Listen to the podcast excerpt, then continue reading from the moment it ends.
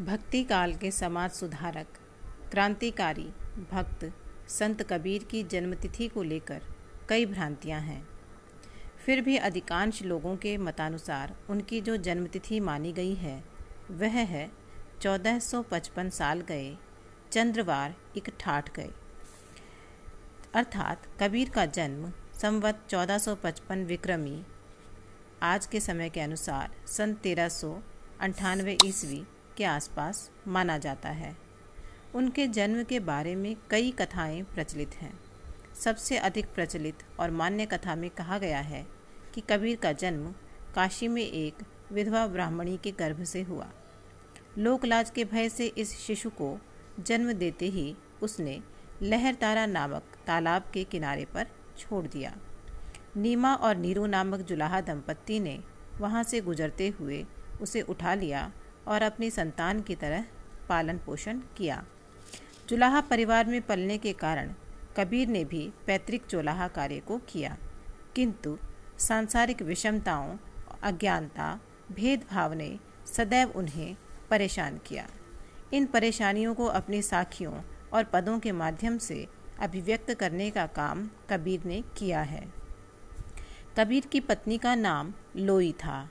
उनकी पुत्री कमाली तथा पुत्र कमाल था। कबीर की मृत्यु मगहर में हुई, इस बात को लेकर भी विद्वानों में भ्रांति है। संवत पंद्रह सौ पचहत्तर कियो मगहर को गौन, भाग सुधी, एकादशी, रलो पौन में पौन। कबीर के गुरु रामानंद थे, परंतु कबीर के नाम रामानंद के राम से भिन्न थे। राम से उनका तात्पर्य निर्गुण ब्रह्म से है। उन्होंने निर्गुण राम निर्गुण राम जपहुरे भाई का उपदेश दिया है। उनकी राम भावना, सगुण और निर्गुण दोनों से परे है। कबीर को राम का नाम रटवाने वाला दुख भी प्रिय है। वे कहते हैं, सुख के माथे सिल पर है, नाम हरि का जाए बलिहारी व दुख की पल पल नाम रटाए कबीर के अनुसार संसार में जो दुख है, वह माया के कारण है। परंतु जो लोग माया से ग्रस्त हैं, वे इस दुख में पड़े हुए भी उसे समझ नहीं सकते। इस दुख का ज्ञान उन्हीं को हो सकता है, जिन्होंने माया का आवरण हटा दिया है। उनका मानना है, सुखिया सब संसार है, खावे अरुसोवै दुखिया दास कबीर है, जागे अरुरोवै कबीर का दुख संसार से जुड़ा है। वे परमात्मा को पाने के लिए माया को छोड़ने की बात करते हैं। यह माया मैं तत्व है, अहम है। जब मैं था तब हरि नहीं, अब हरि है, मैं ना ही कर्म कांड को कबीर पाखंड मानते हैं, क्योंकि बाहरी माला जपने पूजा पाठ करने से कुछ नहीं होता। मन को पवित्र करने से ही सभी कर्म अनुकूल होते हैं। जप, तप, पूजा, अर्चा, ज्योतिक जग बौराना, कागद लिख जगत भुलाना, मन ही मन न समाना। कबीर स्वयं को वैष्णव मानते हैं, परंतु यह वैष्णवत्व, सिद्धांत और व्यवहार दोनों स्तरों पर है। दोनों का मिश्रण कर वे अपनी निर्गुण भक्ति का भवन खड़ा करते हैं। कबीर का निर्गुण चिंतन शुष्कता के आवरण से बाहर निकलकर प्रेम पूर्ण चिंतन से ओतप्रोत है। प्रेम के माध्यम से ही ब्रह्म का साक्षात्कार हो सकता है और साक्षात्कार से पहले अमृत्व नहीं प्राप्त हो सकता। मनुष्य को अमृत्व प्राप्त करने के लिए आत्मोत्सर्ग करना होगा। साक्षात्कार हो जाने पर मनुष्य अहम से मुक्त हो जाता है। तू तू करता तू भया, मुझमें रही न हूँ वारी फेरी बली गई, जित देखी तित तू। कबीर का प्रेम ऊंच नीच के भेदभाव को दूर कर सबकी एकता की प्रेरणा देता है। वे कहते हैं, एक बूंद, एक मल मूत्र एक चाम, एक गुदा एक जाति थे, सब उपजा। कौन ब्राह्मण, कौन सूदा?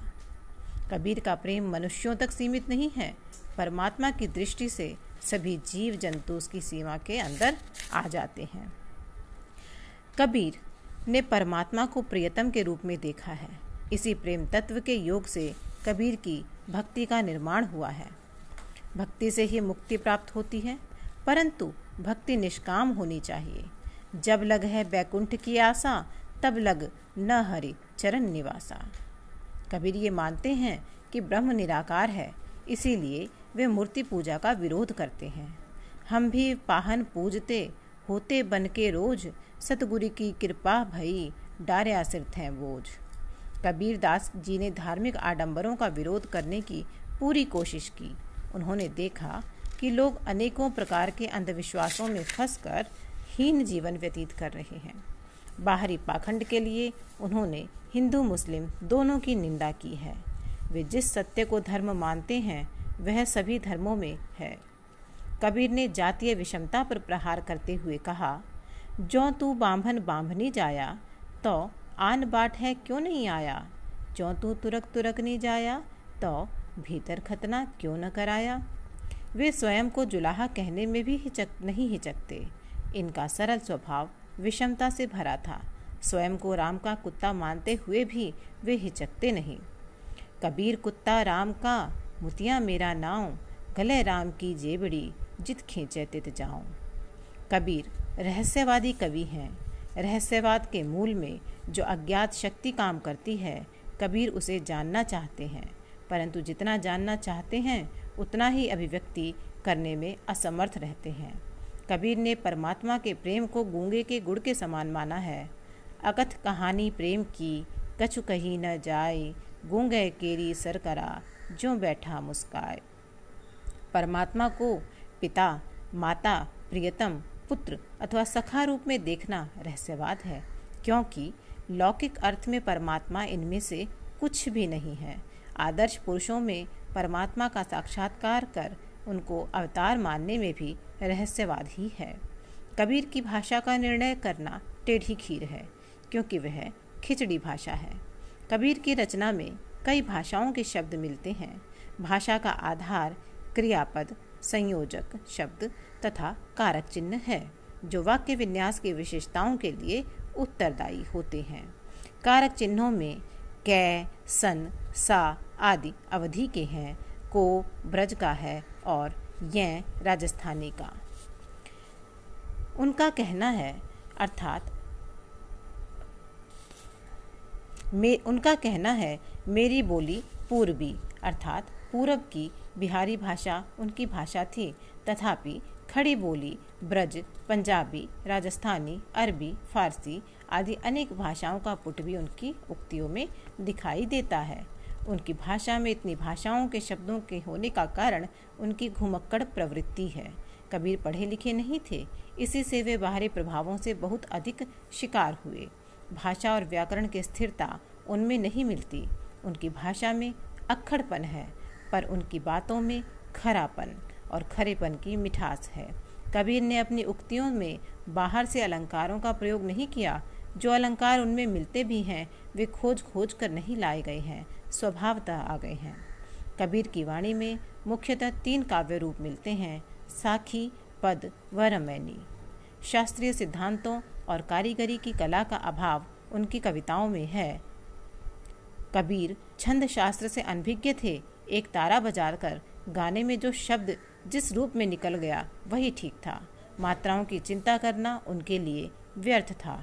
अंततः कबीर में प्रतिभा थी, मौलिकता थी। वे अपनी बात इस ढंग से कहते थे कि सामने वाले के हृदय में बैठ जाए। इसी कारण कबीर हिंदी के काव्य साहित्य में युगों युगों तक स्थान पाते रहेंगे।